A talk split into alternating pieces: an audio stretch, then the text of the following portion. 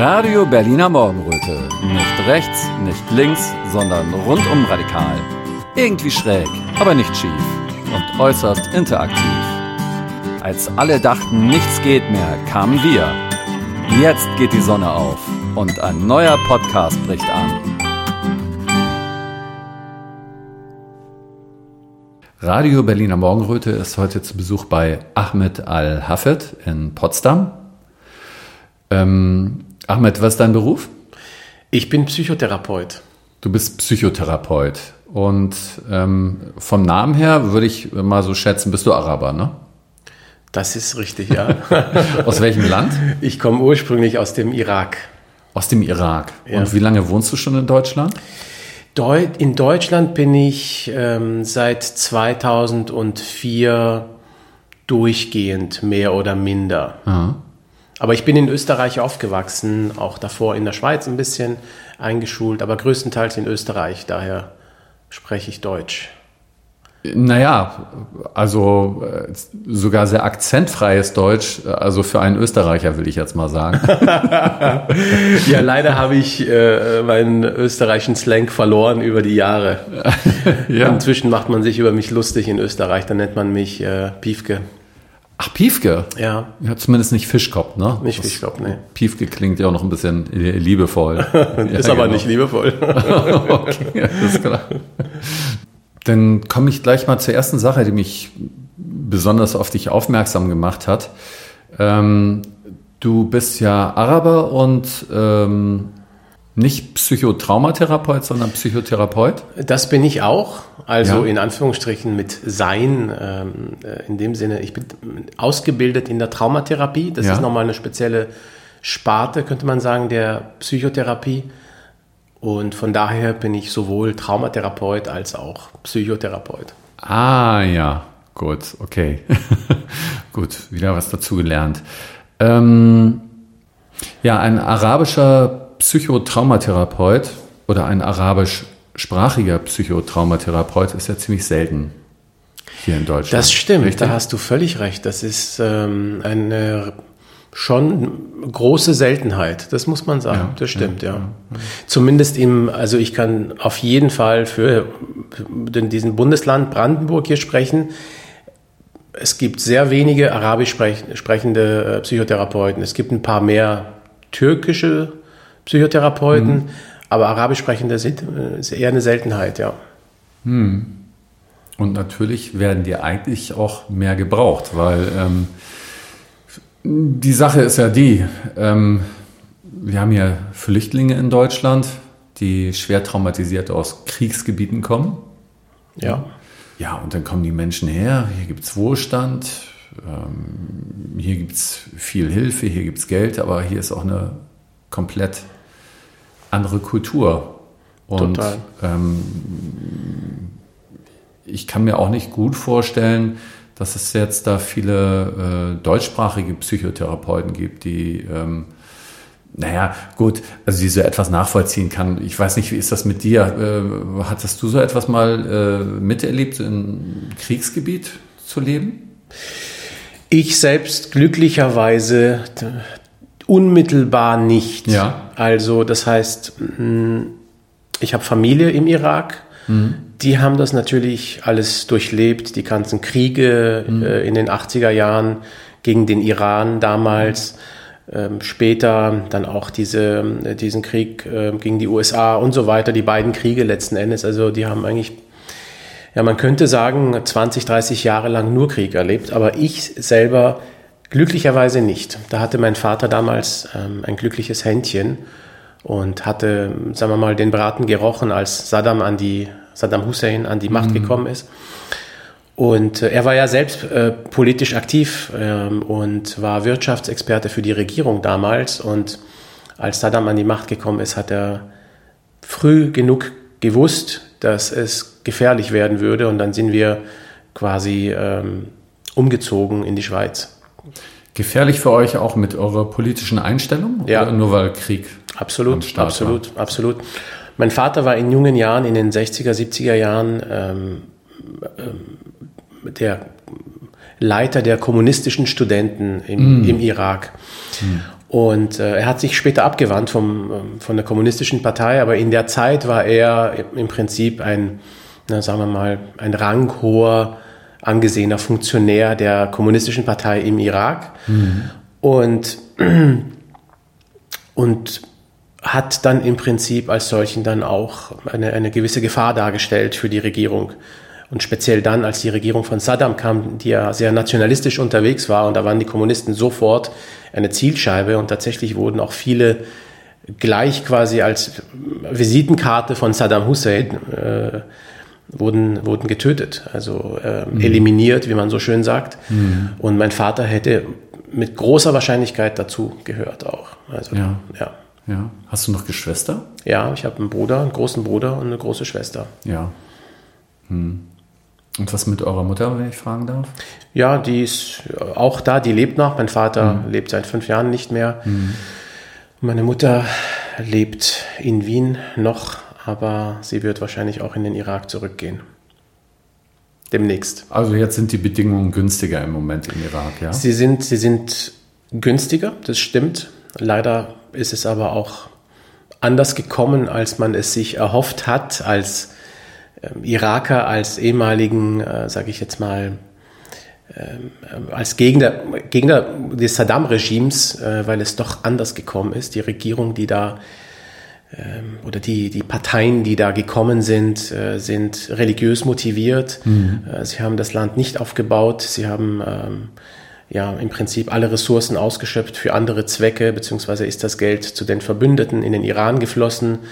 Äh, und die, ja, die Logistik, die, die, das Land wurde nicht wieder aufgebaut. Das ist eine, mhm. eigentlich ist es eine sehr traurige Geschichte. Mhm. Und ähm, so, dass man sagen kann, und, und die meisten Menschen im Irak sagen heute, wir hatten früher einen Kriminellen, jetzt haben wir mehrere ja, im Land. Und das heißt, die, es gibt zwar mehr Sicherheit, es gibt weniger äh, Bedrohung wie unter Saddam in der Form, aber ähm, die Ressourcen sind sehr äh, gering in gewisser Weise und, äh, und dann muss man auch sehen, es gibt keinen Staat, der einen jetzt im Sinne von, ähm, von Gesetzen schützt im wahrsten Sinne, ja, sondern es sind, man wird eher geschützt durch seine Stämme, wie man sie nennt. Äh, das heißt, das hat was mit religiöser Affiliation sehr häufig, aber auch manchmal mit regionale Affiliation. Da gibt es dann bestimmte Stämme in bestimmten Regionen, in bestimmten Vierteln. Und wenn es ein Problem gibt zwischen zwei Individuen, dann wird das zwischen den Stammesleitern oder so geklärt, häufig. Äh, und das ist eine Situation, die, die klingt erstmal nicht so, aus, nicht so erschreckend, aber sie ist es eigentlich, weil es kann irgendwann jemand zu dir kommen und sagen, hey, du hast das gemacht. Und du sagst, hey, was? Nee, habe ich nicht gemacht. Und, äh, und dann wird dir ein Vorwurf gemacht und dann musst du irgendwie gucken, ähm, dass, du, dass du jemanden hinter dir hast, der dich schützt. Äh, und dann musst du auch zahlen und so weiter und so fort. Das ist sehr, sehr, es kann sehr kompliziert werden. Ja? Aber die Sicherheit als solche ist in diesen Jahren etwas besser gewährleistet, sagen wir mal, als jetzt vor Jahren oder zu Saddam-Zeiten. Aber die Strukturen, die du jetzt gerade beschrieben hast, das sind ja alte Strukturen. Die hat es wahrscheinlich auch schon vor Saddam gegeben, oder? Nee, nicht in der Form. Das nee. ist eben das Interessante. Das heißt, ähm, wenn man sich, also jetzt zum Beispiel, der Irak ist ja sehr religiös geworden, im Großen, äh, im Großen betrachtet. Ähm, das war, bevor Saddam an die Macht gekommen ist, nicht so der Fall. Mhm. Es ist auch ganz spannend, wenn man zum Beispiel sich Fotos anguckt aus der Zeit, aus den 50er Jahren, 60er Jahren, sowohl im Iran äh, als auch im Irak, dann sieht man, dass Frauen, kaum eine Frau äh, ein Kopftuch getragen hat. Ja. Kaum eine. Die hatten alle Röcke an, das war, war ganz selbstverständlich. Und diese Religiosität und diese zum Teil auch diese Radikalisierung hat etwas natürlich mit, mit, der, mit den politischen Entwicklungen zu tun, mit, mit dem, ja, letzten Endes natürlich auch mit, mit dem außenpolitischen Druck ähm, vornehmlich auch mit den, mit den Kriegen, um auch mit einem Hass, der gegen, ähm, sagen wir mal, gegen den Westen gerichtet wurde, äh, gegen die USA speziell, gegen Israel und so weiter. Und die Menschen haben ähm, leider auch denen geglaubt, die gekommen sind mit der, ich sage ich sag in Anführungsstrichen, mit der Lösung, dass man sich Gott zuwenden sollte, hinwenden sollte und dass das die Lösung sei. Und ähm, es, es, war letzten Endes, es ist eine, eine, spalterische Ideologie in gewisser Form und es ist auch definitiv nicht die Lösung für die Probleme der Menschen dort unten. Aber das ist letzten Endes eine Entwicklung, die so ähm, in fast allen Ländern der arabischen Peninsula äh, stattgefunden hat. Diese, äh, sagen wir mal, diese Religiosität, so wie man sie, sie heute kennt und sieht, gab es vorher nicht.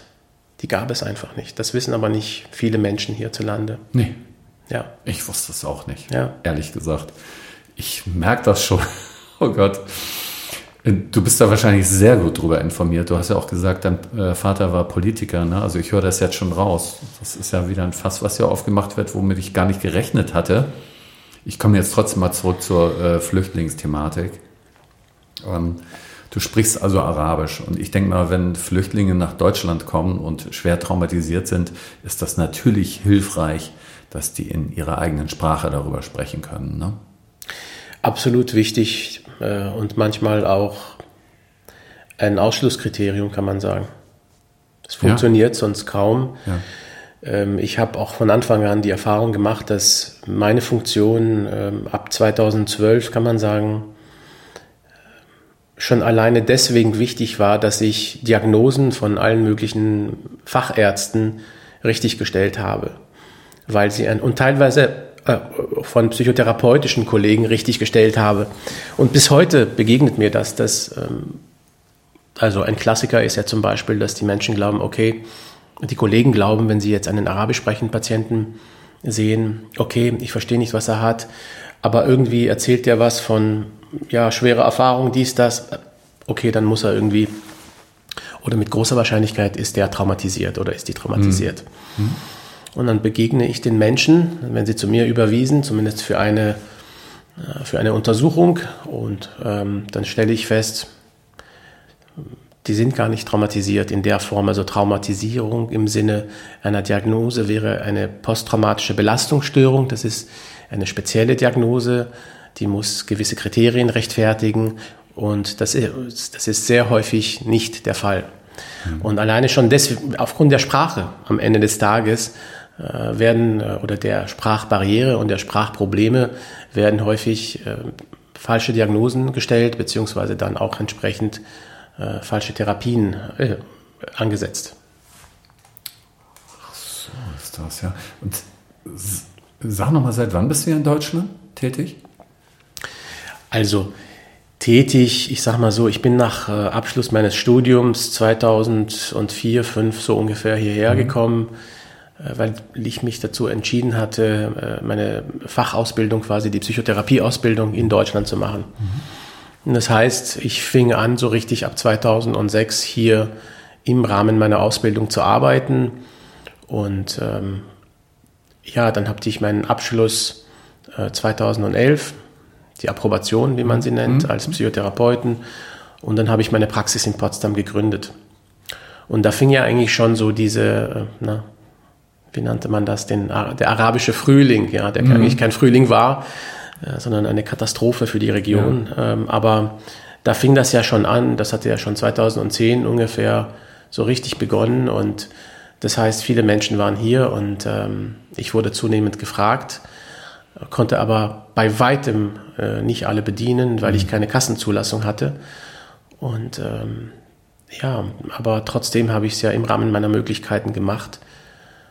Und ähm, ja, es hat erst viel später mit der Zulassung funktioniert. Ähm, aber in der Zeit war es schon ein Problem hier, ja, kann man sagen. Ja, Du musst ja auch davon leben. Ähm, konntest du denn davon leben? Ich meine, die Leute konnten dich doch gar, äh, garantiert nicht bezahlen, oder? Nein, nein. Und ähm, ich kann mich daran erinnern, dass schon vor Abschluss meiner Ausbildung viele Dozenten, die ich hatte, mir gesagt haben, also bei dir mache ich mir gar keine Sorgen, da kriegst du bestimmt eine Sondergenehmigung wegen deiner, deiner Mehrsprachigkeit und so weiter. Und ähm, das habe ich auch geglaubt.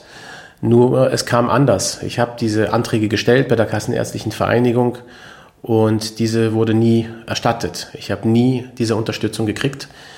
Ähm, und ich habe sogar zum damaligen Zeitpunkt Unterstützung gekriegt.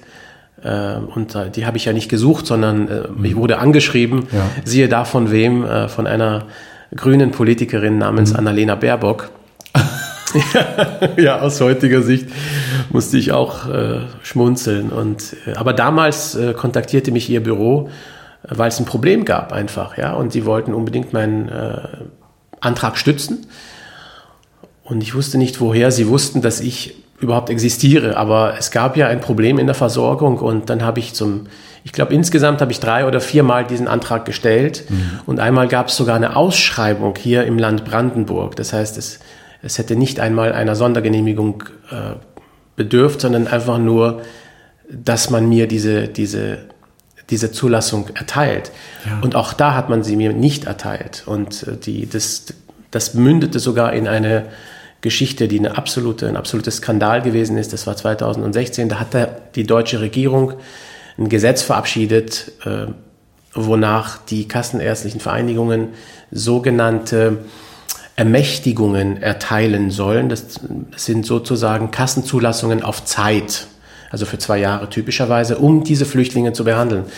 Und natürlich habe ich mich dann auch beworben, dann habe ich die gekriegt und dann stellte sich heraus, ich konnte keinen einzigen Patienten damit behandeln. Und, ich hatte sechs Monate lang nur Patienten, volle Praxis behandelt. Ich wurde nicht bezahlt.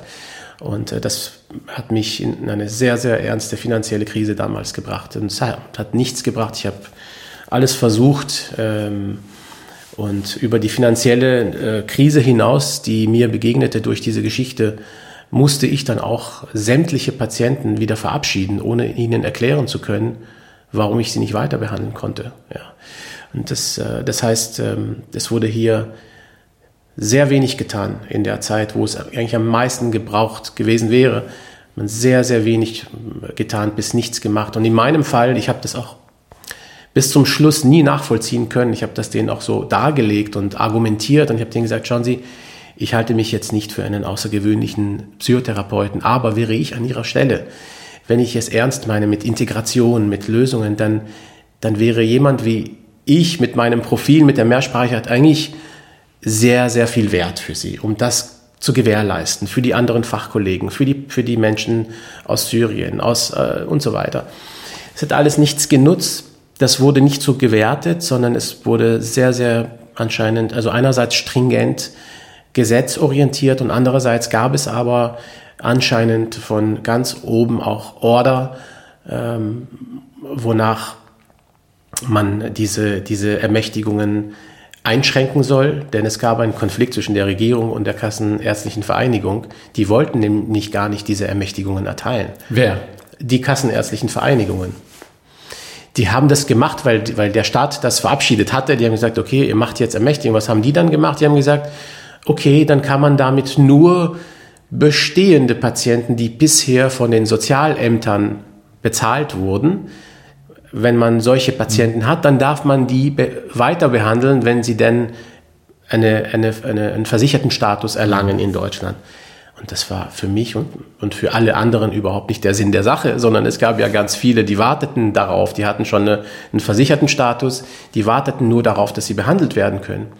Und dann hat man das eben ähm, nicht gemacht. Und man hat also die, es waren, es waren absurde Zeiten, selbst die Mitarbeiter der kassenärztlichen Vereinigungen waren äh, beschämt und überfordert und sagte mir, ich kann es Ihnen nicht erklären, ich kann es Ihnen nicht erklären. Einmal hat mir ein Leiter des, äh, der kassenärztlichen Vereinigung in einer bestimmten Abteilung hat mir gesagt, ich kann Ihnen nicht sagen, was es ist, ich würde Ihnen empfehlen, suchen Sie sich einen Anwalt. Mhm. Und ich habe ihm gesagt, ich, also für mich, ich denke nicht in solchen äh, in solchen Sphären Anwalt zu holen und klagen und so weiter. Zumindest zu dem Zeitpunkt nicht. Sondern, ja. sondern ich, für mich war das so, ich habe immer so gedacht, das sind Kollegen, auch die Kassenärztliche Vereinigung, wir, wir arbeiten Hand in Hand, äh, wir kümmern uns um die Versorgung der Menschen hier, wir unterstützen einander äh, und nicht, ähm, ich klage sie jetzt an, weil sie lassen mich jetzt wie eine heiße Kartoffel fallen. Mhm. Ähm, aber es war halt so und ich konnte, konnte nachvollziehen, dass natürlich die Mitarbeiter, die hatten ja nichts zu sagen, sondern die mussten das einfach umsetzen. Und keiner wusste so recht, warum, nur dass es nicht funktionierte. Und ich hatte dabei explizit bei der Anhörung auch erwähnt, ähm, ich, ich nehme nur diese Ermächtigung an, wenn ich neue Patienten aufnehmen darf. Nur unter dieser Bedingung. Und es wurde mir mündlich zugesichert. Mhm. Und dann, dann eben also, ist es nicht passiert. Ja, also mündliche Zusicherung scheint nicht besonders viel wert zu sein hier bei uns im Land, muss man ehrlich sagen. Ne? Ja, und für mich ist es ähm, ja. sogar, heute schäme ich mich auch ein bisschen, wenn ich das erzähle, äh, weil, weil das klingt ja sehr, sehr naiv, wenn man sowas macht eigentlich. Ja. Radio Berliner Morgenröte hat keine Sponsoren und keine Werbung. Wir sind komplett unabhängig und müssen es niemandem recht machen. So macht die Arbeit Spaß und ist erfüllend und da haben wir alle was davon. Wenn jeder von euch hin und wieder was spendet, können wir noch lange weitermachen und immer wieder neue kreative Formate für euch entwickeln. Der Spenden-Button ist unten am Ende der Webseite. Danke, dass ihr mitmacht. Das ist ja eine der grundlegendsten Dinge, die da erledigt werden müssen. Also nicht, dass da irgendwo äh, genug Geld zur Verfügung steht, sondern äh, diese, diese Hilfe, die die Menschen kriegen. Aber wenn ich dich richtig verstanden habe, hat es nicht an der Politik gelegen, sondern an der Kassenärztlichen Vereinigung? Das ist zumindest so gewesen in der Zeit. Also das heißt, wir sprechen über 2016, dass mhm. ähm, dieses Gesetz mit der Ermächtigung wurde, soweit ich mich erinnern kann, Ende 2015 verabschiedet. Und dann sollte es ab 2016 mit den Anträgen losgehen. Nur es entwickelte sich dann anders im Laufe des Jahres 2016, sodass ich zum Zeitpunkt meiner Anhörung, also das heißt, man stellt einen Antrag, dann, dann gibt es eine Anhörung, und die hat bei mir im Juni stattgefunden. Und drei Tage oder zwei Tage vor der Anhörung kann ich mich erinnern, dass ich mit dem Leiter des Zulassungsausschusses gesprochen hatte und hatte ihm gesagt, so, und also gewisse Kleinigkeiten geklärt.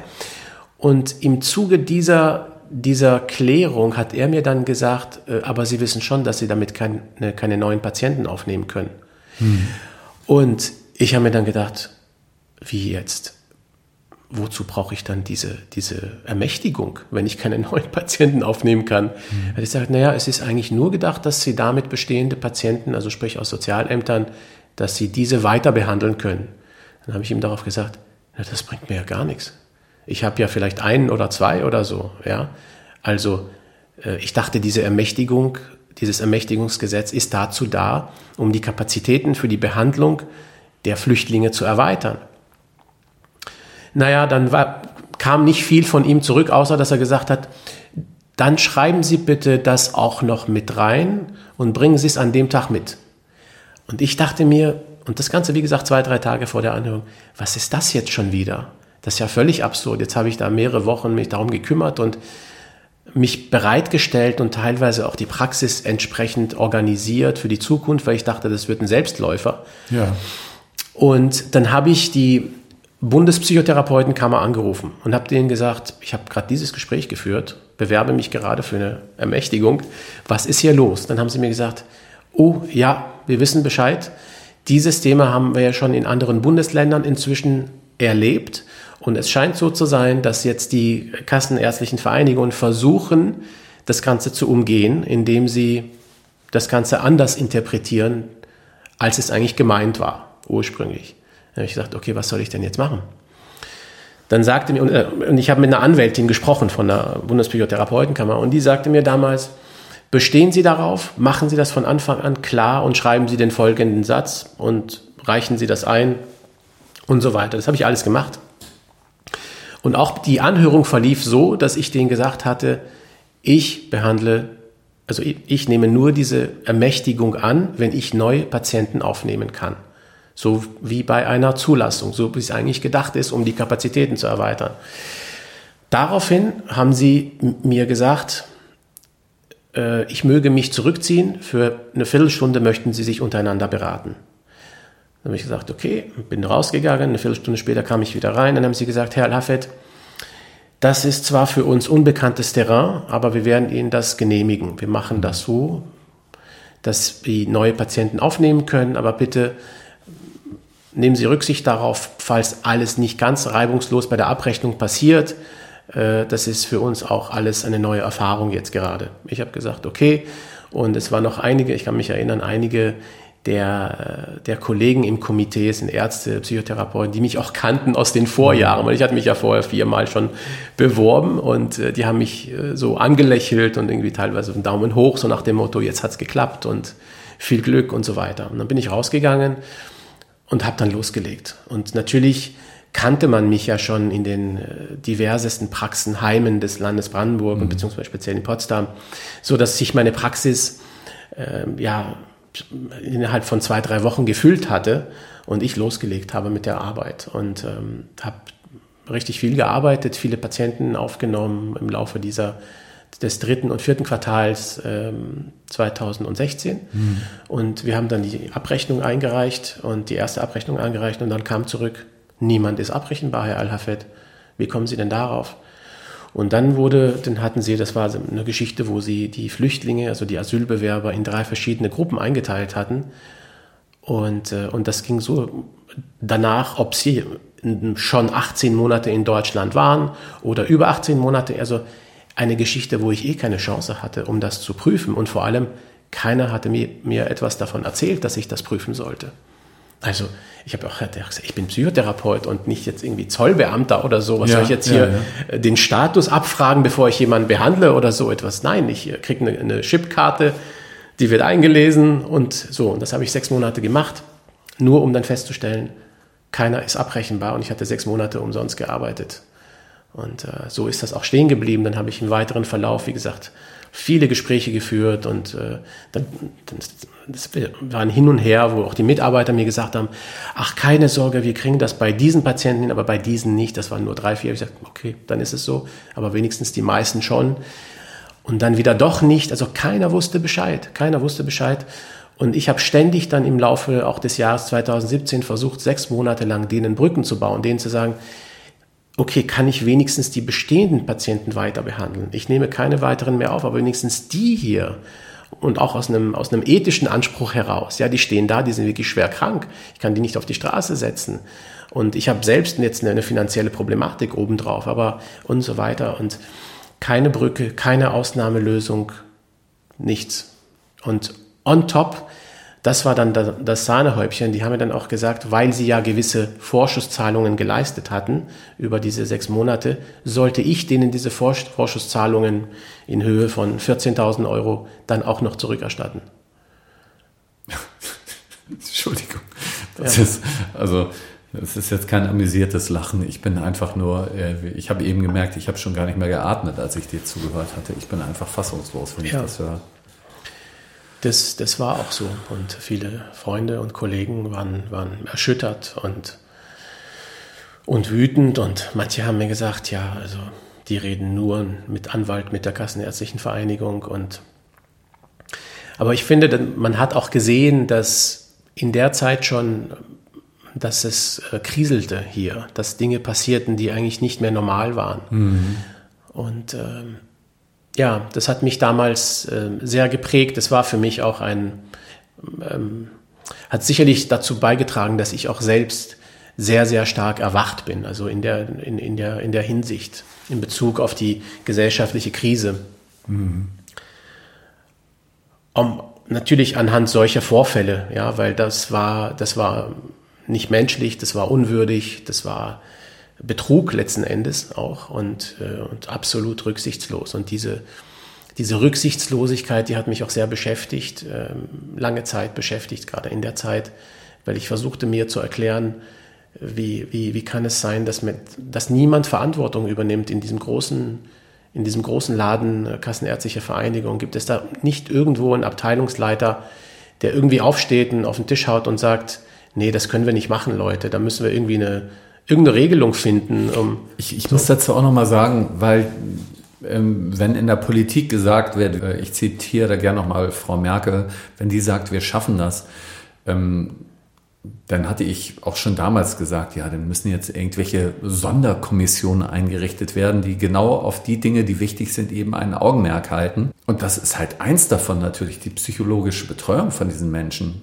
da müsste eine eigene Abteilung da in, was weiß ich, Gesundheitsministerium aufgemacht werden, die sich genau um solche Fälle kümmern und ähm, die denn für dich Ansprechpartner sind. Wenn schon nicht in der Kassenärztlichen Vereinigung, dann doch zumindest in der Politik. Dass sie sagen, wir brauchen jetzt solche Leute, das wird angepackt jetzt. Aber da ist ja nichts. Nee, leider. Es gab dann irgendwann einen Artikel über diesen äh, Fall, also mhm. nicht nur über meinen Fall, sondern äh, es ist ja diese Situation äh, mit der Ermächtigung letzten Endes, die nicht mhm. wirklich eine Ermächtigung war. Darüber wurde berichtet. Und ich hatte den Eindruck, dass es mich am schwersten getroffen hatte von allen. Mhm. Logischerweise gab es auch nicht so viele äh, arabisch sprechende Psychotherapeuten mhm. und entsprechend dann auch die deutschen Kollegen, die, die diese Ermächtigung bekommen haben, die haben dann meistens natürlich die Therapien mit einem Dolmetscher gemacht. Mhm. Und das heißt, sie hatten jetzt nicht so viele Patienten wie ich. Ja, die haben das nebenher gemacht, sage ich jetzt mal. Aber mich hat es natürlich äh, ziemlich derb getroffen und weil ich eine volle Praxis hatte und lange Jahre danach haben mich auch weiterhin viele äh, Leiter von Flüchtlingsheimen angerufen und gesagt, wie sieht's aus, können wir jetzt und so weiter. Also es, ich kann nicht. Ja, ich habe gesagt, ich habe äh, ein paar weiter behandelt äh, und tatsächlich auch ehrenamtlich. Und, äh, aber ich musste dann 2017 im Prinzip akzeptieren, dass die das da wirklich durchziehen würden. Und dann habe ich eine neue Praxis aufgebaut im Prinzip, ab 2017. Mhm. Wie schafft man es eigentlich, psychisch mit sowas klarzukommen, mit so einem Druck? Also äh, du musstest ja sozusagen an mehreren Fronten kämpfen. Auf der einen Seite hast du da mit Menschen zu tun, die aus Kriegsgebieten kommen, die teilweise schwer traumatisiert sind. Ähm, da musst du dich drauf einlassen. Das braucht ja auch Kraft und Energie. Und auf der anderen Seite ist die ganze Zeit deine äh, persönliche Existenz, deine persönliche finanzielle Existenz auf der Kippe. Ähm, wie war das? hattest du das einfach so durchgezogen oder warst du manchmal so äh, irgendwo am Rande eines Nervenzusammenbruchs und hast gesagt, ich kann nicht mehr?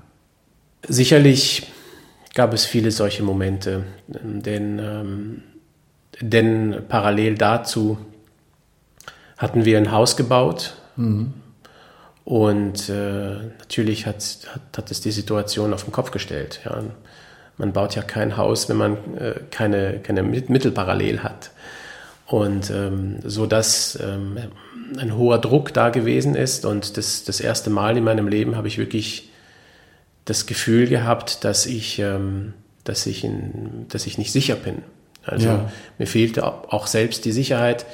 Diesen Gedanken hatte ich auch immer wieder und ähm, ja, manchmal hat es mich ein bisschen vertröstet, zu glauben, dass die Menschen, die bei mir waren, dass sie es eigentlich viel schlimmer hatten als ich. Mhm. mhm.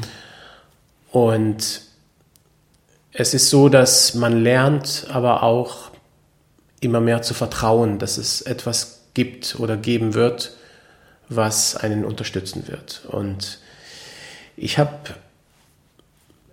lange davor schon eine, einen gewissen spirituellen Glauben gehabt, könnte mhm. man auch sagen. Und in dieser Zeit habe ich den natürlich am meisten gebraucht und, und gespürt, dass es meinen Glauben auch gestärkt hat.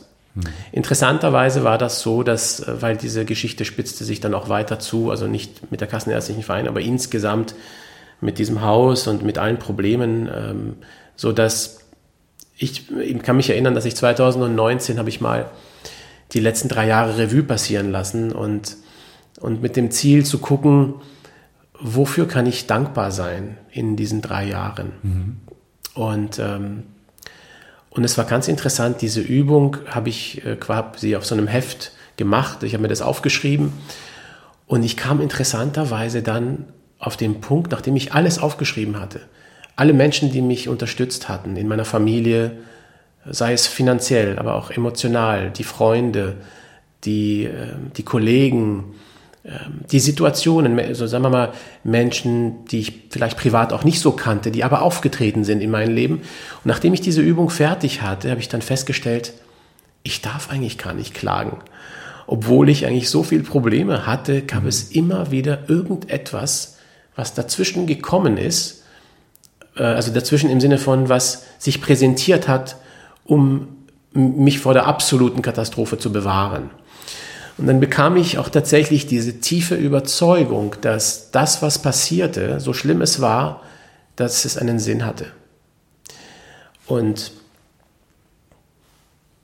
die Situation war dann so, dass, dass ich gemerkt habe, okay, egal was kommt, ich kann im Prinzip auch ein Stück weit entscheiden, wie ich darauf reagiere. Und ich will nicht sagen, dass man dann abstumpft, aber dass man, mh, mm, für mich habe ich gelernt, die Dinge, die im Leben passieren, mh, mm, als Signal zu sehen und nicht als unmittelbare Realität.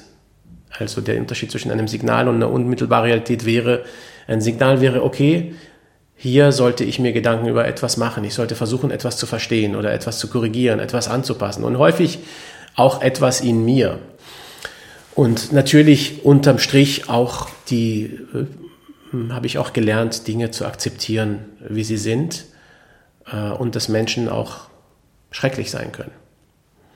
Und dass, das, dass man das auch manchmal so stehen lassen muss.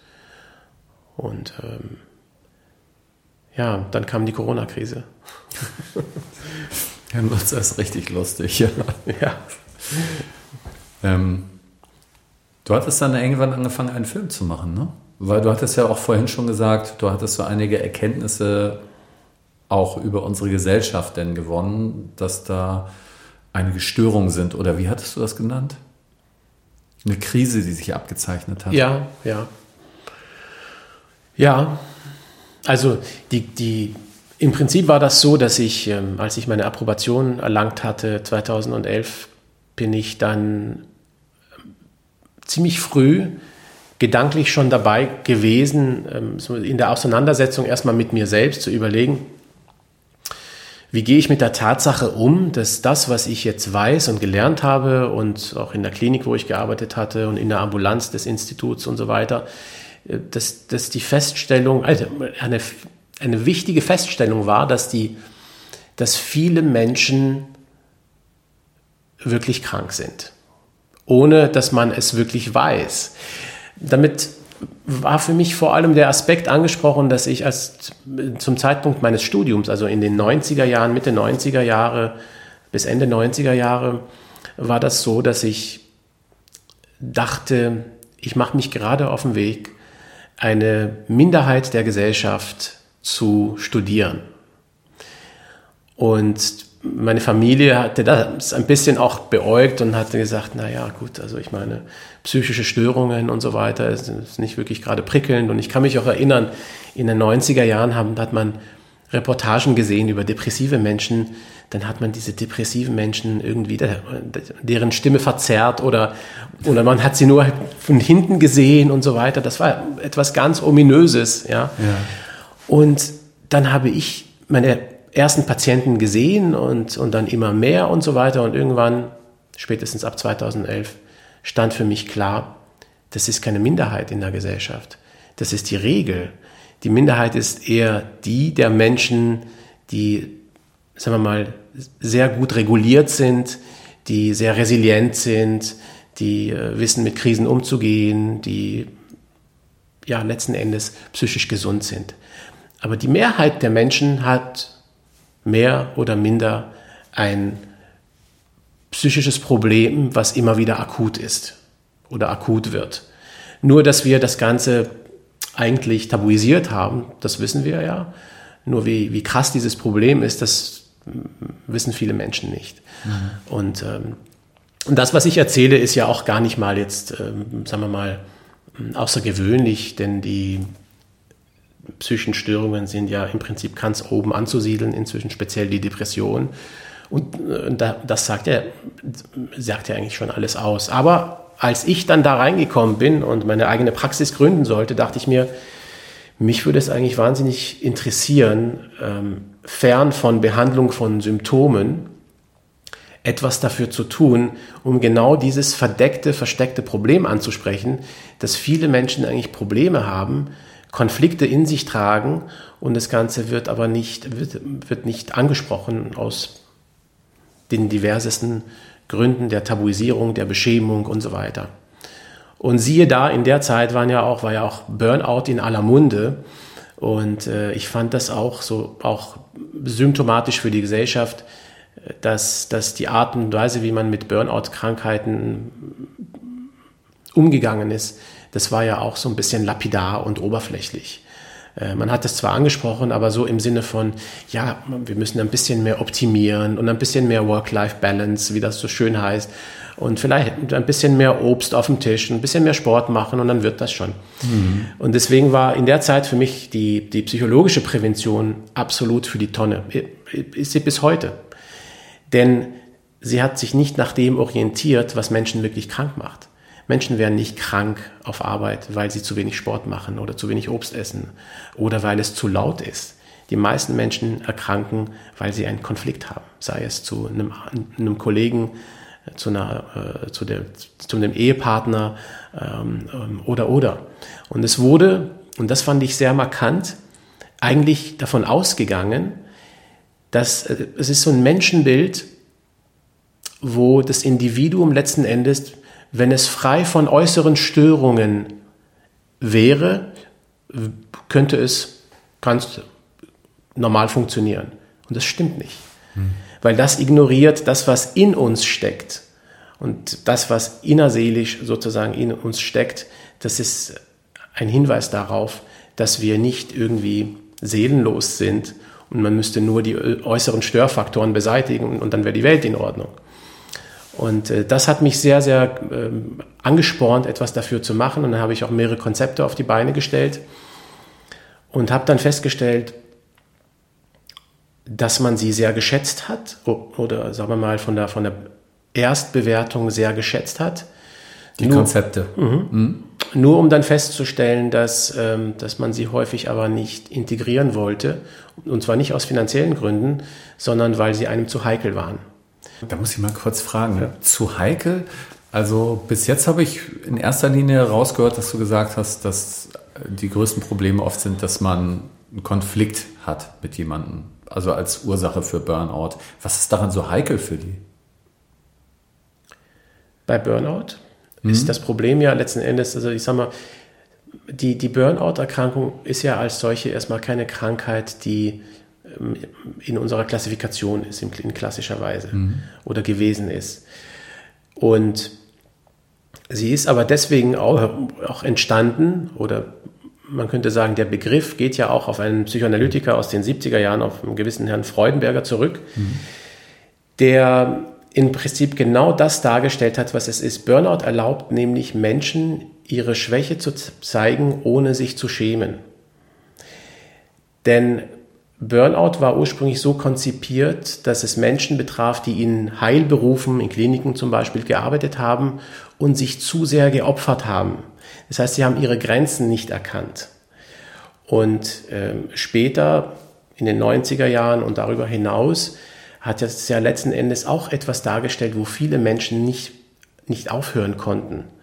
Nicht aufhören konnten zu arbeiten, weil sie nicht ihre Grenzen anerkennen wollten, könnte man auch sagen. Mhm. Denn die Arbeit war eine Form der Anerkennung, eine Form der Liebe und der Selbstliebe. Und aufzuhören hätte für sie letzten Endes etwas Existenzielles bedeutet, nämlich das Fehlen von Anerkennung. Mhm.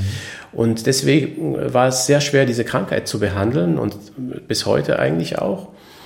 Und, äh, und das, das Problem ist dann eben letzten Endes die Anerkenntnis der eigenen Bedürfnisse, beziehungsweise die Anerkenntnis der eigenen Schwächen der eigenen Schattenseiten. Und damit tun sich die meisten Menschen auch bis heute schwer. Klar, sie haben sozusagen die Vorstellung, nur wenn ich perfekt bin, bin ich liebenswert. Und deswegen darf ich keinen Makel haben, sonst wäre ich nicht geliebt. So ungefähr wird ungefähr das, das sein. Ne? Ungefähr das. Wir haben, ich würde sagen, zwei Persönlichkeitstypen, könnte man auch sagen, oder Persönlichkeitsstrukturen, wie wir das in unserem Fachjargon sagen die da betroffen sind oder vornehmlich betroffen mhm. sind, das sind häufig die, die eben, sagen wir mal, ein Selbstwertproblem haben, ja, so, so wie wir es gerade beschrieben haben, ähm, auch daher diese narzisstischen Strukturen. Eine narzisstische Störung bzw. eine narzisstische Struktur ist ja auch letzten Endes eine, die mit einer, sagen wir mal, gestörten Selbstwertregulation zu tun hat. Und wir haben aber auch Menschen, die äh, vornehmlich an Burnout erkranken, weil sie zwanghaft strukturiert sind. Das heißt, das sind die Perfektionisten, mhm. die es tun, weil es ihnen intrinsisch wichtig ist, dass alles seine Ordnung hat. Das sind die, die dann die Fehler der anderen noch äh, ausbügeln wollen, die dann sagen, ach, dann mache ich das noch, bevor ich mhm. nach Hause gehe. Das sind ja. auch die, die an Burnout auch noch erkranken. Alles muss man alleine machen. Ne? Ja, ja, so ungefähr. ja, ja, den Spruch kennt man. Ja, das kann ich mir gut vorstellen, dass das auch so etwas ist. Ich meine, ich hatte auch einmal gehört, dass ähm, äh, von einer Therapeutin, ähm, dass Burnout gar nicht zwangsläufig was mit viel oder zu viel Arbeiten zu tun hat, sondern auch, dass zu wenig zurückkommt. Ja. Sozusagen, wenn man sich einsetzt und engagiert und dann kommt er nicht zurück. Also zum Beispiel nicht genug, sei es Bestätigung vom Arbeitgeber oder von den Klienten oder halt auch zu wenig Bezahlung. Ne? Bezahlung ist ja auch eine Form der Bestätigung, oder? Und der Wertschätzung. Ja, absolut. Und darüber hinaus ist es ja auch so, dass äh, man sagen kann, äh, wie du passenderweise ergänzt hast, ist, ist nicht unbedingt nur die Quantität, hm. die das ausmacht, sondern eben der Konflikt, der tobt und der häufig auch unbewusst ist. Und das bedeutet, dass etwas in dir arbeitet, ohne dass du es merkst. Das mhm. heißt, dass mhm. du dir denkst, Mensch, was für eine Scheiße, äh, dass mein Chef mich ignoriert, dass ich nie diese Gehaltserhöhung kriege, dass man mich nicht anguckt, dass man nicht gesehen hat, was ich alles gemacht habe und so weiter und so fort. Und dann zieht sich das, wenn es nicht aufhört, wenn es mhm. nicht gelöst wird, dann zieht sich das weiter, äh, während du aktiv etwas anderes machst, während du schläfst und so weiter und das über einen ausgedehnten Zeitraum. Und irgendwann merkst du, dass du, äh, dass du fertig bist. Und das ist auch das Interessante an der Depression, was viele Menschen nicht wissen dass nach außen hin wirken Menschen, die depressiv sind, antriebslos. Das ist ja das mhm. Typische, was man kennt, so Lustlosigkeit, mhm. Antriebslosigkeit, Pessimismus und so weiter. Aber das Problem besteht ja eigentlich auch darin, dass sie währenddessen im Inneren tobt es in ihnen. Und manchmal merken sie es ja auch nicht, sondern es ist, es ist ein Konflikt, der arbeitet, der ständig arbeitet, der dysreguliert ist.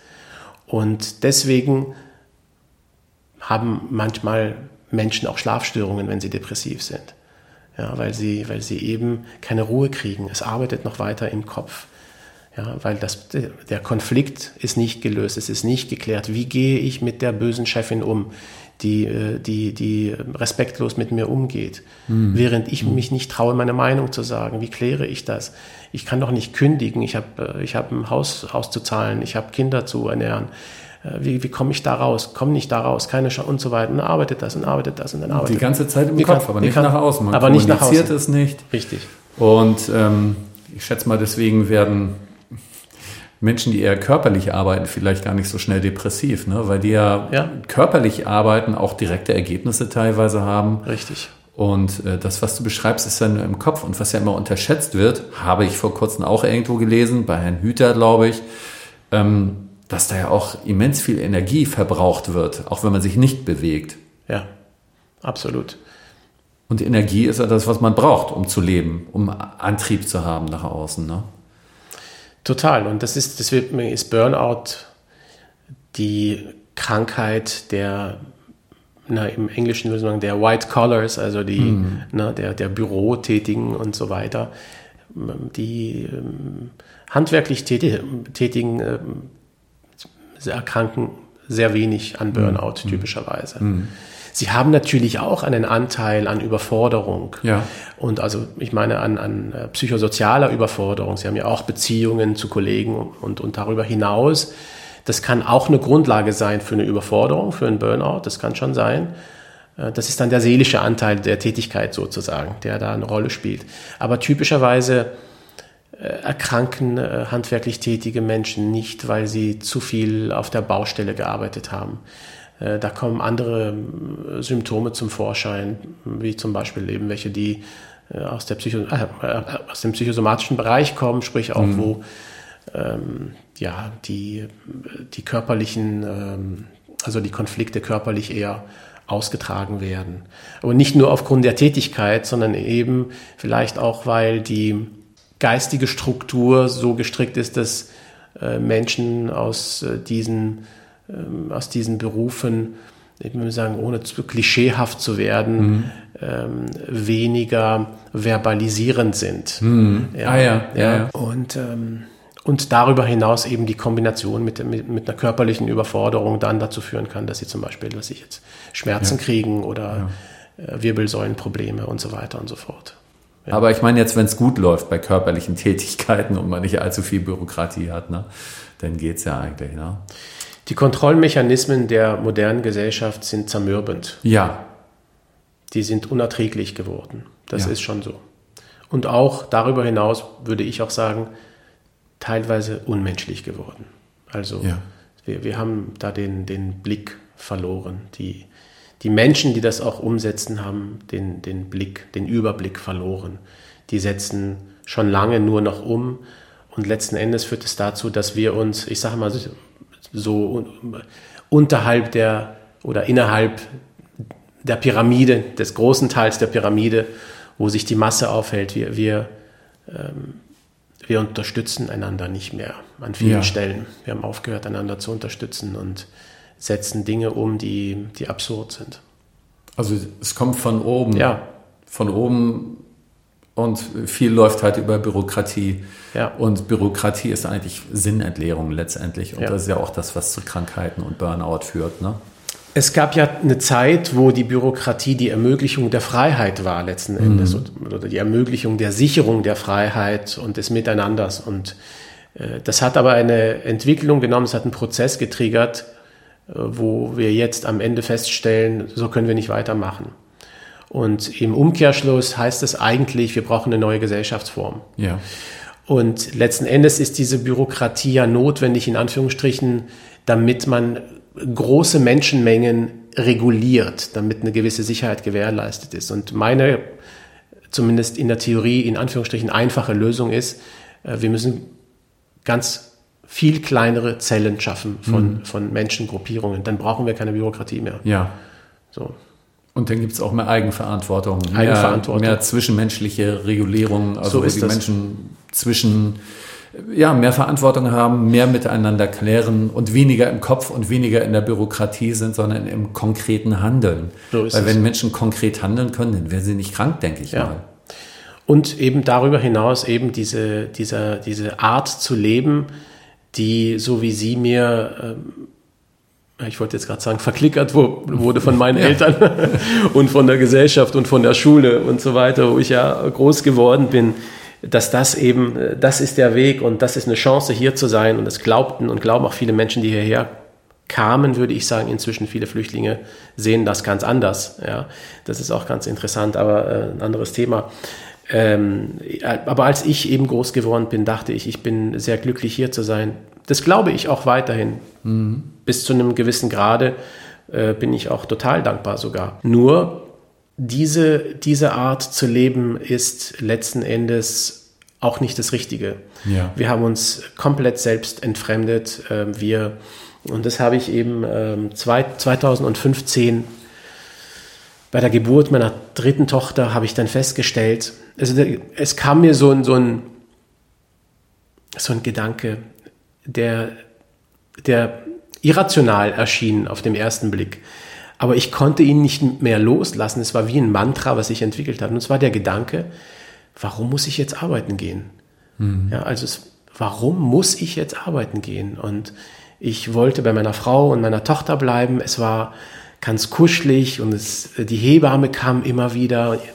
Und äh, wir haben, ich habe so beobachtet und teilweise auch gefilmt, wie die Hebamme die Füße meiner Frau massierte. Es war unheimlich meditativ und und schön und beruhigend mhm. und, ähm, und ich war verliebt in meine Tochter und in, in allem letzten Endes. Und, und ich dachte mir, warum muss ich jetzt rausgehen? Das, das passt nicht, das geht nicht. Ja. Und dann spitzten sich viele andere Dinge zu, wo, über, über die wir auch gesprochen haben. Und, und das war dann irgendwann so der Punkt, wo ich dann, wo es für mich so ziemlich fest war und sicher war, so kann das nicht weitergehen. Und das war so ab 2017, dass diese Überzeugung kam, ähm, so können wir nicht weiterleben. Ja, du hast ja auch noch Familie, ja. Ja. Wie viele Kinder hast du jetzt? Drei. Und wie alt sind die jetzt gerade alle? Ähm, 14, 14, also Zwillinge und ähm, 8 ab morgen. Ja, ja. Und ähm, kannst du aus deiner Familie, du hast ja vorhin gesagt, du ziehst aus deinem Glauben auch viel Kraft. Ne? Aus deiner Spiritualität, würde ich mal sagen, ja. So habe ich das verstanden. Und ähm, gilt das auch für die Familie, dass sie dir Kraft gibt? Ja, sie gibt mir viel mehr Kraft, als ich es wahrnehmen kann, mhm. glaube ich, weil sie, sie sind mein, meine Wurzeln geworden. Mhm. Also ich hatte ja lange damit zu tun, dass ich nicht wirklich wusste, woher ich komme und, ja. und wer ich bin und so weiter, wer ich wirklich bin. Und das hat sich alles geändert mit, äh, mit der Familiengründung. Das, das ist so, dass ich plötzlich meinen, ja, meine, mein Zuhause hatte. Und ähm, natürlich ist alles nicht immer romantisch, sondern es ist auch, äh die Familie gibt mir viel Kraft und Sicherheit, aber sie nimmt mir auch sehr viel Kraft manchmal. Und, ja. äh, und äh, das, das ist auch eine Realität, mhm. Äh, aber eine Realität, die ich nicht missen möchte.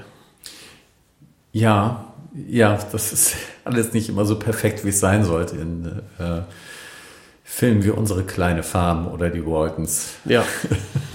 nee. so, ähm, trotzdem, wenn du sagst, äh, da sind Wurzeln für dich drin, ist das noch was anderes als in vielen anderen Fällen, was ich persönlich kenne. Für viele Menschen ist, glaube ich, die Familie nur eine weiter, weitere Baustelle, um die sie sich kümmern müssen und die dann teilweise auch noch unter einem Hut mit anderen Sachen zu kriegen ist. Ne? Ist jedenfalls das, was ich so wahrnehme. Kriegst du das auch so ein bisschen mit oder bist du da nicht so konfrontiert, äh, was deine Klientel betrifft? Was meinst du mit der Klientel in dem Zusammenhang? Naja, Menschen, die du behandelst oder ja. auch vielleicht Leute, die du aus dem persönlichen Bereich kennst die überfordert sind mit ihren äh, mit den Anforderungen der Familien meinst ja, du? Ja, ja, also äh, für die ja. es wirklich nur eine weitere Baustelle ist und ja. nicht etwas, woraus sie Kraft ziehen. Ja, absolut. Also für mich, für mich ist die Familie auch manchmal eine Baustelle. Also mhm. das ist schon so, dass ich da mm, ja, dass, dass ich dann sehe, okay, wir, ich gehe jetzt nach Hause und, äh, und ich habe jetzt etwas zu lösen erstmal. Ja. Es gibt etwas zu klären und äh, das bereitet mir Kopfschmerzen. Und manchmal, bevor ich zur Arbeit gehe, gehe ich zur Arbeit und äh, fühle mich schlecht und äh, ärgere mich oder bin in Sorge wegen einer, einer meiner Tochter. Und äh, dann, aber für mich war das so, dass, ähm, und das, das hat mich auch angespornt, da, ich sage jetzt mal, in Anführungsstrichen politisch tätig zu werden, mhm. äh, weil ich mir dachte, das Wichtigste für den Menschen ist die Beziehung. Der Mensch ist ein soziales Tier und die Beziehungsqualität ist für uns der wichtigste Faktor eigentlich. Und natürlich als Psychotherapeuten weiß ich, dass die frühen Beziehungen sehr kritisch sind, sehr, sehr wichtig sind. Und das bereitet mir wiederum manchmal sehr viel Schuldgefühle dass ich ein sehr beschäftigter Vater bin, dass, ja. ich, dass ich manchmal wenig Zeit habe und ähm, ja, und, und häufig auch der Gedanke, dass, ähm, dass ich für andere Menschen da bin mhm. äh, und manchmal auch zu wenig für meine Kinder zum Beispiel. Mhm, ja? ja? Also das, das, ähm, das ist schwierig und deswegen ähm, hatte ich sehr, sehr viel geträumt von einer, ab 2015 von einer Welt, wo die Familie, die familiären Beziehungen zentral werden. Das sollte der Ausgangspunkt sein. Also das sollte immer geschützt werden und gucken, was braucht gerade die Familie, was braucht gerade das Kind, was braucht gerade die Mutter, die stillt. Ähm, alles Schattenseiten in dieser Gesellschaft. Ja, also gerade in den letzten Jahren immer wieder Geschichten gehört von was ich, von stillenden Frauen, die aus den Cafés vertrieben werden oder mhm. wo man sie bittet, nicht zu stillen im Café oder nicht auf der Straße und, und Menschen, die verstört sind, wenn sie eine Frau sehen, die ihr Kind äh, stillt und so weiter. Also alles Merkmale einer gestörten Gesellschaft, einer Selbstentfremdung, einer ähm, ja, also, also von Problemen mit, mit Berührung mit sich selbst und mit anderen Menschen. Und ähm, ja, ich träume weiterhin, aber meine Kinder werden nicht jünger, sondern sie wachsen ja inzwischen. Und ich versuche jeden Tag so, ähm, ja, das ist mein Ansporn letzten Endes, sowohl privat als auch beruflich mit Patienten. Jeden Tag frage ich mich und frage die Patienten letzten Endes, wie es ihnen geht und was sie gerade brauchen. So.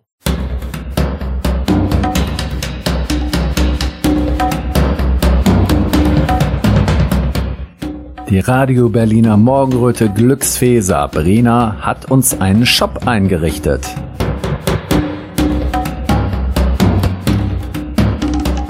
Da gibt es Hoodies, Sweatshirts, T-Shirts, Kaffeetassen, Trinkflaschen, Einkaufsbeutel, Turnbeutel und Caps mit dem heißesten Logo der Hauptstadt.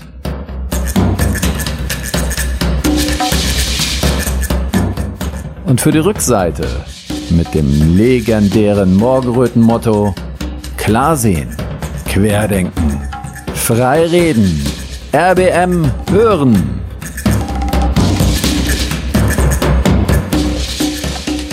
Deckt euch also reichlich mit Klamotten ein. Euer Kleiderschrank wird es euch danken. Und RBM natürlich auch. So funktioniert unser Gewinn-Gewinn-System.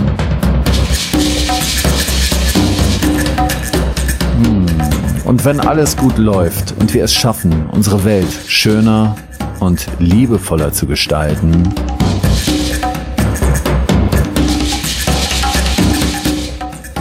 nehmen wir auch irgendwann Strampler in unsere Kollektion auf. Bei dem, was du eben erwähnt hattest, kam mir doch gleich das Stichwort Corona-Maßnahmen hoch.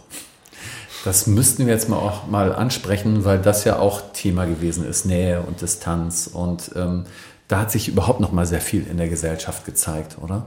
Also es war schon einiges vorher im Argen. Und nach, wenn ich jetzt überlege, über was wir gerade geredet haben, dann habe ich fast den Eindruck oder das Gefühl, dass diese äh, Corona-Geschichte mit den Maßnahmen fast eine zwangsläufige Folge irgendwie gewesen ist von dem, was sich da vorher entwickelt hatte. Und zwar nicht aus virentechnischen Gründen. Ne? So sehe ich das auch. Ich habe das nicht gleich gesehen, als es anfing, aber nach zwei Monaten, drei Monaten habe ich dann die Überzeugung bekommen, dass, dass das das jetzt gerade ist. Und mhm. ähm, es gibt auch so ein systemisches Prinzip. Ähm, in, in jedem System ist es so, Systeme entwickeln sich und haben ihre eigenen Regeln, Gesetzmäßigkeiten. Und dann dreht sich ein System und dreht sich und dreht sich und dreht sich immer schneller, immer schneller, mhm. immer schneller. Und irgendwann kommt es zur Saturation. Also es wird dann sozusagen zu viel Druck auf dem Kessel mhm. und dann platzt es. Und das ist das, nach meinem Verständnis, was auch hier passiert ist. Mhm. Denn diese Probleme, der Druck war schon da 2015, die mhm. ganze gesellschaftliche Krise mit den Flüchtlingen. Und damals habe ich mir auch schon gedacht, was machen die hier eigentlich? Damals habe ich, hab ich an die Regierung geglaubt. Ich dachte, okay, in gewissen Dingen außenpolitisch und so, da sind sie tatsächlich da auffällig korrupt verstrickt mit den Amerikanern und darüber hinaus und so weiter. Aber ich habe nicht gedacht, dass das Ganze so ähm, kaputt ist, ähm, dass ich gezweifelt hätte an allen Dingen letzten Endes. Mhm. Aber die Probleme waren damals schon da und die Handhabe mit, mit, mit so vielen Themen ähm, war so letzten Endes so auffällig, dass ich auch selbst äh, damals gedacht habe, äh, man muss nicht nur die Flüchtlinge schützen, sondern auch die Deutschen zum mhm. Teil. Ja. Mhm. Und es war auch meine Überzeugung, dass wenn man es ernst meint mit Toleranz und mit, äh, mit Harmonie innerhalb einer Gruppe, innerhalb eines Systems, dann muss man alle anhören, dann muss, muss jeder eine Stimme bekommen. Und äh, damals hat man ja schon gesehen, dass so, dass es einen, ähm, dass es wesentliche Zeichen eines Faschismus auf der Grundlage von Toleranz gegeben hat. Ja, also, und das hat sich natürlich nicht dann auch durchgezogen. Und Moment, wesentliche Merkmale von Faschismus auf der Grundlage von Toleranz. Ja. Das scheint ja erstmal ein Widerspruch zu sein, dass Toleranz die Grundlage für Faschismus Natürlich. bildet. Ja, natürlich, aber das ist eben das Besondere, das ist auch der Widerspruch, den wir hier in Ja. der Corona-Krise hatten. Ähm, denn damals war das ja so, ich habe mich auch sehr damit beschäftigt und äh, das war auch ein bisschen heikel, das anzusprechen, aber es war auch meine Überzeugung, dass wir zum Beispiel viele narzisstische ähm, Probleme hatten, nicht nur klassischerweise auf der politischen Bühne, ja, wo man gesagt hat, ja, da sind die Karrieristen und die gehen über Leichen und die setzen sich durch und die sind charmant und so weiter, sondern wir hatten auch den Narzissmus an vielen anderen Ecken, wo, wir, wo, man- ihn nicht vermutet hätte, nämlich zum Beispiel unter Lehrern, unter Pädagogen, ähm, unter spirituell eingeweihten Menschen Ja, und so ja, weiter ja, und so fort. Die meinten, sie hätten ja eben die Weisheit mit den Löffel gegessen und so weiter. Und damals habe ich da so angesprochen und habe dann gesagt, wir haben diese Probleme überall, die sind überall. Diese Menschen, die meinen, dass sie etwas Gutes tun, dass sie zum Beispiel, nehmen wir ein klassisches Beispiel, nicht mit sich reden lassen, wenn es um die Aufnahme von Flüchtlingen geht. Dann habe ich mir dann gedacht, also wer nicht bereit ist zu reden oder sich zu hinterfragen, der ist nicht tolerant. Das ist eigentlich schon der Widerspruch in sich. Du kannst nicht tolerant sein. Die Toleranz macht ja keine Ausnahmen, so nach dem Motto, kannst du überall anwenden, außer hier. Und genau das haben wir ja gemacht, dass wer das in Frage gestellt hat, und ich habe auch viele Freunde gehabt damals, die gesagt haben, also weißt du was, ich laufe nicht mit solchen Leuten und ich diskutiere nicht mit solchen Leuten, da gibt es nichts zu, zu akzeptieren. Ja. Und ich habe gesagt, so funktioniert das nicht. Ja? Und ich kam mir natürlich auch immer skurriler vor, weil ich der Ausländer war in einer Runde. Bist du denn trotzdem irgendwann auch als Nazi oder rechtsoffen mal betrachtet worden oder bist du davor einigermaßen verschont geblieben? Ich bin verschont geblieben, würde Ja. ich jetzt im Großen und Ganzen sagen. Das Einzige, was mir dazu einfällt, ist, dass wenn man meinen Namen googelt, dann kommt ganz oben raus auf Google, äh, Ahmed Al-Hafed behandelt Flüchtlinge und Pegida-Anhänger. Behandelt, du behandelst auch Pegida-Anhänger? Ja, das geht auf eine, eine äh, Zeit zurück, wo ich tatsächlich, ähm, das hatte sich so konstelliert, 2014 bis 16, 17, weiß ich jetzt nicht mehr, genau, ja, so 16 bis 16. Äh, da hatte ich mehrere Patienten, die ähm, ja teilweise mit der Pegida gelaufen sind und die teilweise eben ähm, zumindest ähm, rechtsorientiert anzusiedeln waren und äh, die sehr systemkritisch geworden waren. Sie, waren äh, sie waren klassischerweise nicht Rassisten in, in, in der Form, äh, obwohl sie natürlich Tendenzen hatten in der Richtung, weil sie die Schnauze voll hatten, weil sie sich dachten, warum müssen wir so viele Flüchtlinge aufnehmen? Ja, und ich konnte diesen Ansatz auch verstehen, weil ich nicht glaubte, das war meine persönliche Analyse zu dem Zeitpunkt und bis heute eigentlich auch, dass man die Flüchtlinge nicht aufgenommen hat aus Liebe sozusagen, bezogen auf äh, die damalige Bundeskanzlerin, sondern weil das strategisch so ähm, geplant war.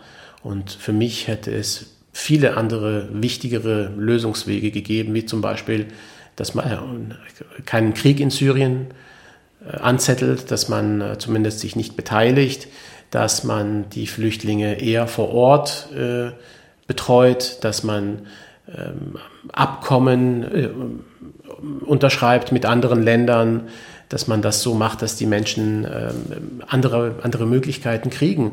Oder eben zumindest äh, hier in Deutschland, wenn überhaupt, dass man das viel, viel seriöser und organisierter macht. Ich, ich muss da mal zu sagen, bei den Sachen, die du eben gesagt hattest, ne? ich habe ja auch inzwischen sehr sensibles Gehör. Ja. Da sind viele Sachen bei gewesen, die würde ich mich teilweise noch nicht mal, obwohl das unheimlich vernünftig klingt, trauen zu sagen. Weil so genau wie man abgehört wird mit dem, was man sagt, ah, da war eine rechte Tendenz. die Flüchtlinge, den Flüchtlingen eher bei denen in ihrer Heimat helfen. Das ist ja eine Umschreibung für, die sollen mal schön zu Hause bleiben, so, ne? Ja, ja. Also ähm, tatsächlich ja, wird das ja so abgescannt. Ich höre teilweise auch schon so. Ich zensiere mit der Schere im Kopf mich selber auch schon so. Ja. Wenn ich mit anderen Leuten rede und versuche über diese Themen so zu reden und das mal zu sondieren, ich merke, wie schwierig das einfach ist, was für ein schwieriges Terrain das ist, wie viele Tretminen dabei sind. Ne? Absolut. Und ähm, da, da, einige Menschen in meinem Umfeld, äh, kann mich erinnern auch an ja, für mich lustige Begebenheiten, die entstanden, die mir gesagt haben, an der Stelle, äh, weißt du was, Ahmed, wenn ich das sagen würde, wäre ich in zwei Stunden gekündigt aus meinem Job.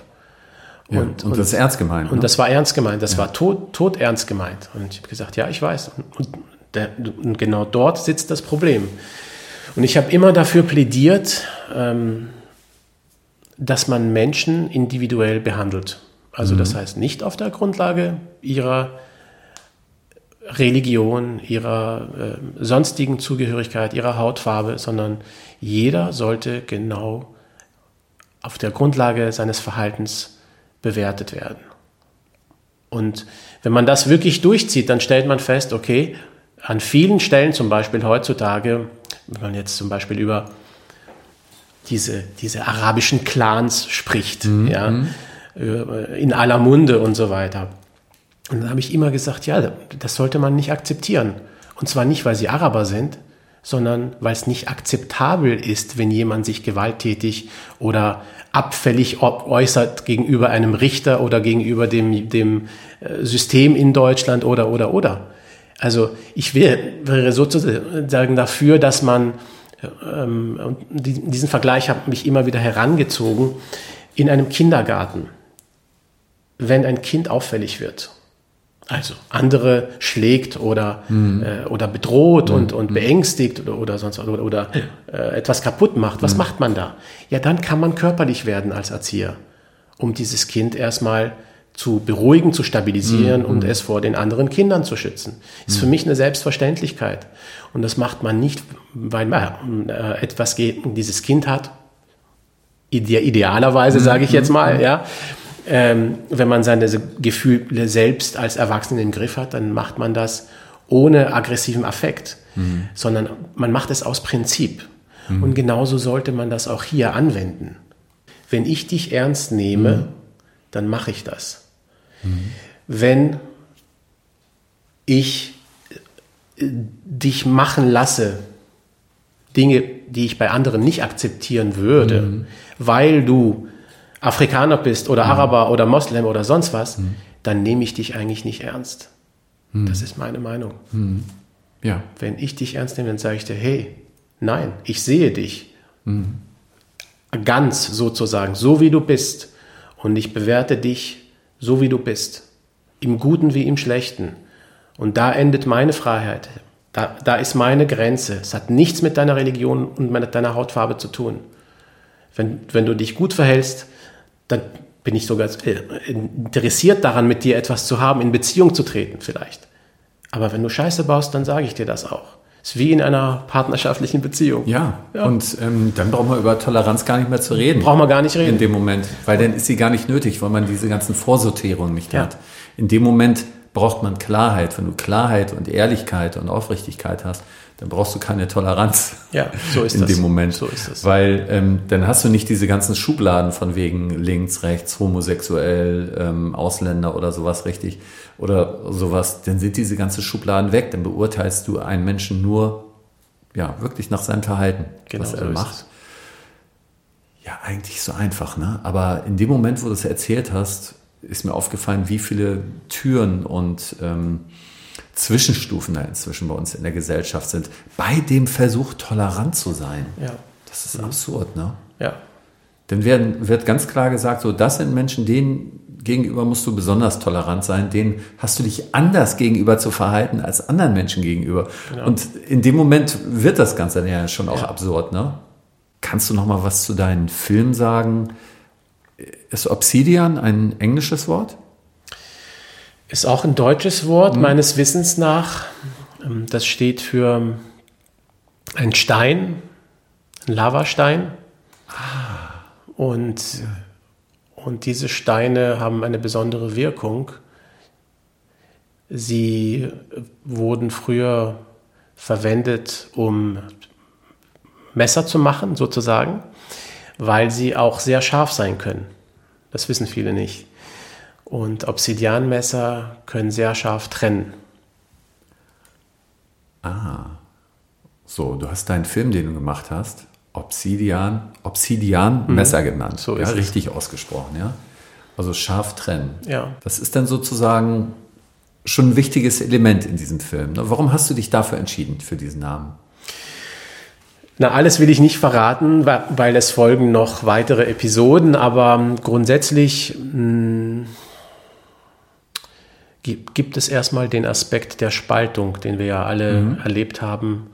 Sehr radikal, sehr mächtig und, äh, und sogar so, wie ich es nicht für möglich gehalten hätte, dass so eine Spaltung entstehen könnte ja. und uns Menschen äh, innerhalb der Familie, innerhalb der kleinsten Zellen spalten könnten. Das ja. ist immer die, die eine Ebene. Aber es gibt auch andere Ebenen, nämlich ähm, dass dieses Spalten, dieses Trennen äh, damit zu tun hat, dass auch Schattenseiten ans Tageslicht kommen.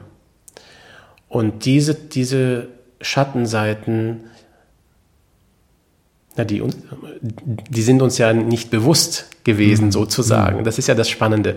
Mhm. Und jeder Mensch hat ja ein, äh, ein anderes Bewusstseinsniveau. Das heißt, das, was jeder für sich entdeckt durch diese Krise, ist etwas anderes. Aber jeder macht das durch in gewisser Weise. Und immer wieder erfahren wir etwas Neues. Und natürlich hat auch die Corona-Krise bestehende korrupte Mechanismen ähm, bewusst gemacht, mhm. in einer Art und Weise, äh, die, die sehr pervers war, finde ich. Und ähm, also wo wir früher ja Korruption in etwas diskreterer Manier hatten, ist es jetzt hier völlig absurd geworden. Also wo eben Gab es in Deutschland eigentlich ja. quasi nicht, also nur in der Türkei und in Ja, richtig, Ländern. richtig, richtig, ja. Und äh, aber wenn man eben äh, manche Aussagen gesehen hat von Politikern und manche Situationen, die stattgefunden haben, mhm. dann war das doch sehr fast schon karikaturistisch eigentlich. Ja. Ne? ja. Ja, magst du noch ein bisschen was zu dem Film erzählen? Oder zumindest erstmal, wie du, was dich dazu motiviert hatte, einen Film zu drehen? Ja, also erstmal ist es so, dass ich äh, seit etwa zehn Jahren mich äh, mit der Filmerei beschäftige, mhm. also quasi als Hobby, so dass ich ähm, vieles gelernt habe, habe auch viel Technik gekauft. Äh, ja, mein größtes Hobby geworden letzten Endes und dachte immer, dass ich etwas machen möchte daraus und ähm, dann kam, es war glaube ich 2021, ich hatte 2020 ein Schreiben äh, an unsere Verbände geschickt. Ein kritisches Schreiben, wo ich darin mhm. im Prinzip beschrieben hatte, äh, dass die Handhabe der, unserer Verbände gar nicht gehe, unwissenschaftlich und unseriös sei. Und äh, das hat dann irgendwie Gehör gefunden bei anderen Netzwerken, mhm. bei anderen kritischen Menschen. Und äh, da fing meine politische Karriere in Anführungsstrichen an, mehr oder ja. weniger. Und äh, dann traf ich diese Leute, es waren alle Kollegen, äh, Mediziner und Psychotherapeuten. Und ähm, dann haben wir gesprochen. Also mit manchen habe ich gesprochen und dann habe ich irgendwie vorgeschlagen, dass ich einen Film drehe, mhm. eine Dokumentation mache. Mhm. Und das war Anfang 2021. Und dann hat es irgendwie ja, drei, vier Monate gedauert, bis ich angefangen habe zu drehen. Dann habe ich drei, vier Monate gedreht. Es wurden immer mehr äh, Menschen. Äh, dann wollte ich Ende 21 das fertig schneiden. Aber es ging nicht. Dann bin ich an Corona erkrankt und meine Kinder. Und dann waren wir irgendwie weg vom Fenster, äh, auch mit der Arbeit. Und, mhm. ähm, und, äh, und, und dann hat der Filmschnitt viel länger gedauert als üblich. Ja, bis hin zu dieser kleinen äh, Katastrophe, wo meine Festplatte kaputt gegangen ist. Äh, ich hatte zwar das ganze Rohmaterial an anderen Stellen, aber ja. der Schnitt ist verloren gegangen. Da oh. musste ich die Festplatte einschicken. Dauerte noch drei, vier Monate und äh, ja, dann kam mir die Idee, diese äh, aus einem Film letzten Endes mehrere Episoden zu machen. Und mhm. dadurch hat mir das einen Raum eröffnet, um auch den Leuten, die, die, die ich getroffen hatte, ähm, ja, mehr, mehr Platz zu geben, denn es waren auch sehr spannende Inhalte dabei. Und so, und so werden wahrscheinlich vier Episoden daraus, so aus heutiger Sicht. Eine Episode ist ja schon raus und es werden mhm. wahrscheinlich vier Episoden. Und ja, und ich habe mich dann entschieden, das Ganze als äh, Erzähler darzustellen, äh, wo es letzten Endes auch um mein Leben geht und, und auch um die, äh, die Faktoren, die aus meiner Sicht zur Corona-Krise geführt haben, die schon lange, lange davor mhm. präsent gewesen sind. Genau. Ja, du beleuchtest das Ganze nochmal auf eine andere, sehr interessante Weise. Du fängst ja eigentlich bei Corona an, du fängst ja vorher an. Du hast dann noch, Basen Brooks heißt er oder wie heißt er noch? Batson Brock heißt er ja. Ach, ist ein Deutscher, ja. siehst du. Ja, Batson Dieser Brock. Anglifizierungsreflex ja. wieder bei unbekannten Wörtern. Ja, ja. Ja. Genau. Ähm, der war ja in, was Corona betraf, gar nicht kritisch, ne? Der war vorher eher ein kritischer Mensch, oder? Absolut, ja. Vorher, und ich habe jetzt danach nicht mehr mit ihm gesprochen, aber er ist eine sehr, sehr spannende Persönlichkeit. Mhm. Er war schon immer kritisch eigentlich, ja. in gewisser Weise. Und ähm, er hat auch, ähm, ich glaube, 2014, da gibt es auch ein paar äh, Stellungnahmen äh, bei den öffentlich-rechtlichen Medien, wo er im mhm. Prinzip das weggeklatscht hat, die mhm. Handhabe äh, der, der Politiker und der Medien in, in Europa und in Deutschland insbesondere, weil, weil man versucht hat, die äh, den Putin als äh, den großen Bösen darzustellen und ja. so weiter. Das hat er komplett weggeklatscht damals. Ja, ja. Nur in dieser einen Sache. Und das ist auch das Besondere an dieser Corona-Krise. Ne? Das, das dieses Obsidianmesser, das ist so scharf. Ja, Nur in dieser einen Sache macht man diese Ausnahme. Und, ähm, und das fand ich auch bemerkenswert. Ja, Das hat mich auch im ersten Moment ein bisschen enttäuscht. Mhm weil ich ihn doch sehr geschätzt hatte. Aber im nächsten Moment dachte ich mir, okay, dann er auch. Dann, dann ist es so. Ja, ich höre das von vielen. Also von vielen intelligenten Menschen, die intelligente Menschen kennen, die jahrelang an deren Seite gewesen sind, die ähm, gute Gespräche geführt hatten, ähm, auch gute Konflikte geführt hatten mit verschiedenen Meinungen. Und ja, das mit dem Messer, also da hat es dann plötzlich nicht mehr funktioniert mit den verschiedenen Meinungen. Da ist dann plötzlich, nee, also darüber rede ich nicht, über sowas reden wir nicht. Das hat schon fast etwas Magisches, ne? Absolut. Ist auch das, vielleicht auch ein sehr passender Begriff, was Magisches oder Schwarzmagisches ja. oder was auch immer, ja. war auch die Aussage einer äh, medizinischen Kollegin, äh, die mir gesagt hat, äh, früh, April 2020, ist auch eine Nachbarin von mhm. mir, also mhm. relativ mhm. nah an meinem Hause. Und wir trafen uns dann in einer Zeit, wo es eine Quarantäne gab. Ja, wie mhm. absurd das war. Und, ähm, und dann hat sie mir gesagt, die haben eine Frequenz geschickt. Die haben irgendwie eine Angstfrequenz geschickt. Ähm, dass die Menschen so viel Schiss haben und dass alle plötzlich nach Hause gegangen sind und sich eingesperrt haben. Und ähm, ja, das hatte was Magisches, ja, auf jeden Fall. Ja, das hat vor keinen Menschen Halt gemacht. Das hat nichts mit Dummheit oder so zu Nein. tun. Ne? Manche einfache Verkäufer, weil sie noch da am Treptower Hafen oder so, die mit denen, wenn du mal mit denen ins Gespräch kommst, die haben einfach nur gesagt, ich lass mich doch nicht von denen verarschen. Ja. Zack, ganz einfache Leute, ne? Ja. Ja. Ja, ja gut. Da will ich jetzt mal nicht näher drauf eingehen. Das ist wirklich ein Fass, das ist äh, Fassungslosigkeit. Ja. Ähm, ja. Dann würde ich abschließend gern noch mal ganz kurz auf das Thema Politik zurückkommen, weil ist ja auch etwas, was dich geprägt hatte. Ähm, dein Vater war Politiker, ne? Kannst du mal kurz wiederholen, was er genau gemacht hat? Also im Prinzip hat er sich in den 80er Jahren äh, von der kommunistischen Partei abgewandt und mhm. soweit ich weiß, auch, ich war ja relativ klein. Mhm. Ähm, in der Zeit, also sieben Jahre alt oder so, deswegen wusste ich diese, diese ganzen Zusammenhänge nicht. Mhm. Die habe ich später erfahren, dass er sich von der Partei abgewandt hatte und auch von der, meine ich, auch von der Ideologie, ein Stück weit von der Ideologie. Mhm. Äh, er hat sich äh, ab dann, äh, ab dieser Zeit letzten Endes als, ja, was war das nochmal, was ist der Begriff, den er verwendet hatte? Ähm, als liberalen Menschen bezeichnet, mhm. als menschennahen liberalen Menschen äh, und Politiker bezeichnet.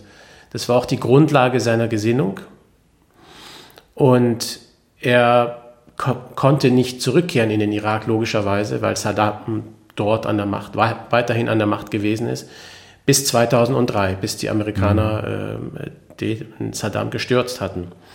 Und er gehörte zu der Gruppe von Politikern, die die Übergangsregierung gebildet äh, hatten, ja. so dass er schon ab 2002 äh, auffällig aktiv war in den benachbarten Ländern. Er war sehr, sehr stark vernetzt mit mhm. äh, vielen anderen Politikern aus der Region ähm, und auch geschätzt. Und äh, er hat letzten Endes in der Zeit, äh, also in den 80er, 90er Jahren, eine Karriere bei der UNO ähm, mhm. gehabt mhm. und war auch regionaler Direktor in, in, den, in bestimmten Ländern, war auch in Südafrika. Er hat damals die Wahlen organisiert für Man Mandela, mhm. Ähm, die ja letzten Endes äh, ja, zu dieser neuen Regierung geführt hatten in der Zeit in den 90er Jahren. Und, ähm, und äh, war dann äh, Planungsminister im Irak in der ersten Zeit, also der erste Planungsminister des Iraks. Und äh, danach, als äh, dieses Chaos entstanden ist im Lande und wo die, äh, diese religiösen Milizen ähm, und schiitisch orientiert und verbündet mit dem Iran und so weiter ähm, immer mehr die Macht eingenommen haben, hat er sich immer mehr zurückgezogen oder wurde, äh, sagen wir mal, in eine Ecke äh, gedrängt als ähm, als einen, der eigentlich einen säkulären Staat wollte, mhm. der nicht Religion als Teil des Staates haben wollte, der äh, eigentlich gegen diese ganze ähm, äh, Partition, diese, äh, diese, dieses Separieren und Trennen auf der mhm. Grundlage mhm. von, ähm, von religiöser Affiliation beziehungsweise von äh, auf der Grundlage der Konfession, also mhm. sprich mhm. Schiiten, Sunniten und so mhm. weiter, das, das, das wollte er alles nicht und bis zum Schluss hat er, hat er auch nicht seine Klappe gehalten. Mhm. Ähm, ja, in einer Art und Weise, die eigentlich auch gefährlich war. Es gab auch zwei äh, ähm, versuchte Attentate auf ihn. Mhm. Ähm, ja, aber er war irgendwie ein sehr zäher Typ, äh, so dass er 2010 hatte einen Krebs gehabt, einen Tumor im Gehirn. Ähm, der wurde rausoperiert und dann ist er trotzdem nach ein, zwei Jahren in, die, in das Parlament zurückgekehrt als unabhängigen Parlamentarier und ähm, ja, und, und hat weiterhin Kritik geübt gegen die Regierung äh, und war gleichzeitig auch so ein, ein geschätzter Berater, wirtschaftlicher Berater und sonstiger Berater mhm. äh, an vielen Stellen und ja, ist 2017 verstorben. Er hat dich bestimmt geprägt. Ne? Ich habe jetzt gedacht, äh, nicht nur auf eine Art und Weise, dass du vielleicht sagst, okay, er hat alles toll gemacht und ist mir ein Vorbild und ich will das nachmachen. Da waren bestimmt zwei Seiten. Auf der einen Seite war da bestimmt ein Anteil von dir, der ihn bewundert hat, kann ich mir vorstellen. Und auch auf einer anderen Seite, der gesagt hat, nee, das hätte ich jetzt anders gemacht oder das sehe ich anders. Aber auch eine gute Möglichkeit, um selber sich an etwas zu reiben in seiner Entwicklung, oder? Ja, ich habe leider, ich habe ihn relativ spät kennengelernt, mhm. sagen wir es mal so. Mhm. Und er war häufig nicht da oder, oder zugänglich. Ja, das ja. ist so eine Dynamik, die in unserer Familie war und sicherlich auch eine Schattenseite von ihm, dass er nicht, nicht so zugänglich war. Aber er hat mich immer gemocht und speziell mich als so als Küken in der Familie. Ähm, ähm, und ähm, ich habe ihn relativ spät kennengelernt und, mhm. und zu schätzen gelernt, auch ein ja. Stück weit. Ja. Ähm, diesen, diesen Vater, der, ja, der letzten Endes so draußen so geschätzt ist. Ähm, aber ich hatte nicht die Möglichkeit, rückblickend viel mit ihm zu diskutieren über mhm. Gott und die Welt mhm. und die mhm. Politik und so weiter. Ähm, das, das war nicht drin, aber vor seinem Tod ähm, hat er mir gesagt, er würde sich wünschen, dass, dass ich einen Film über Frauenrechte mache. Und äh, das ist so geblieben äh, in meinem Herzen. Und äh, ich hoffe, dass ich das eines Tages auch machen werde. Ähm, das war äh, ein wichtiges Thema für ihn damals schon. Toll, danke. Ja, freue ich mich auf den Film. Dann bedanke ich mich ganz herzlich für das schöne Interview. Danke dir auch für die Einladung.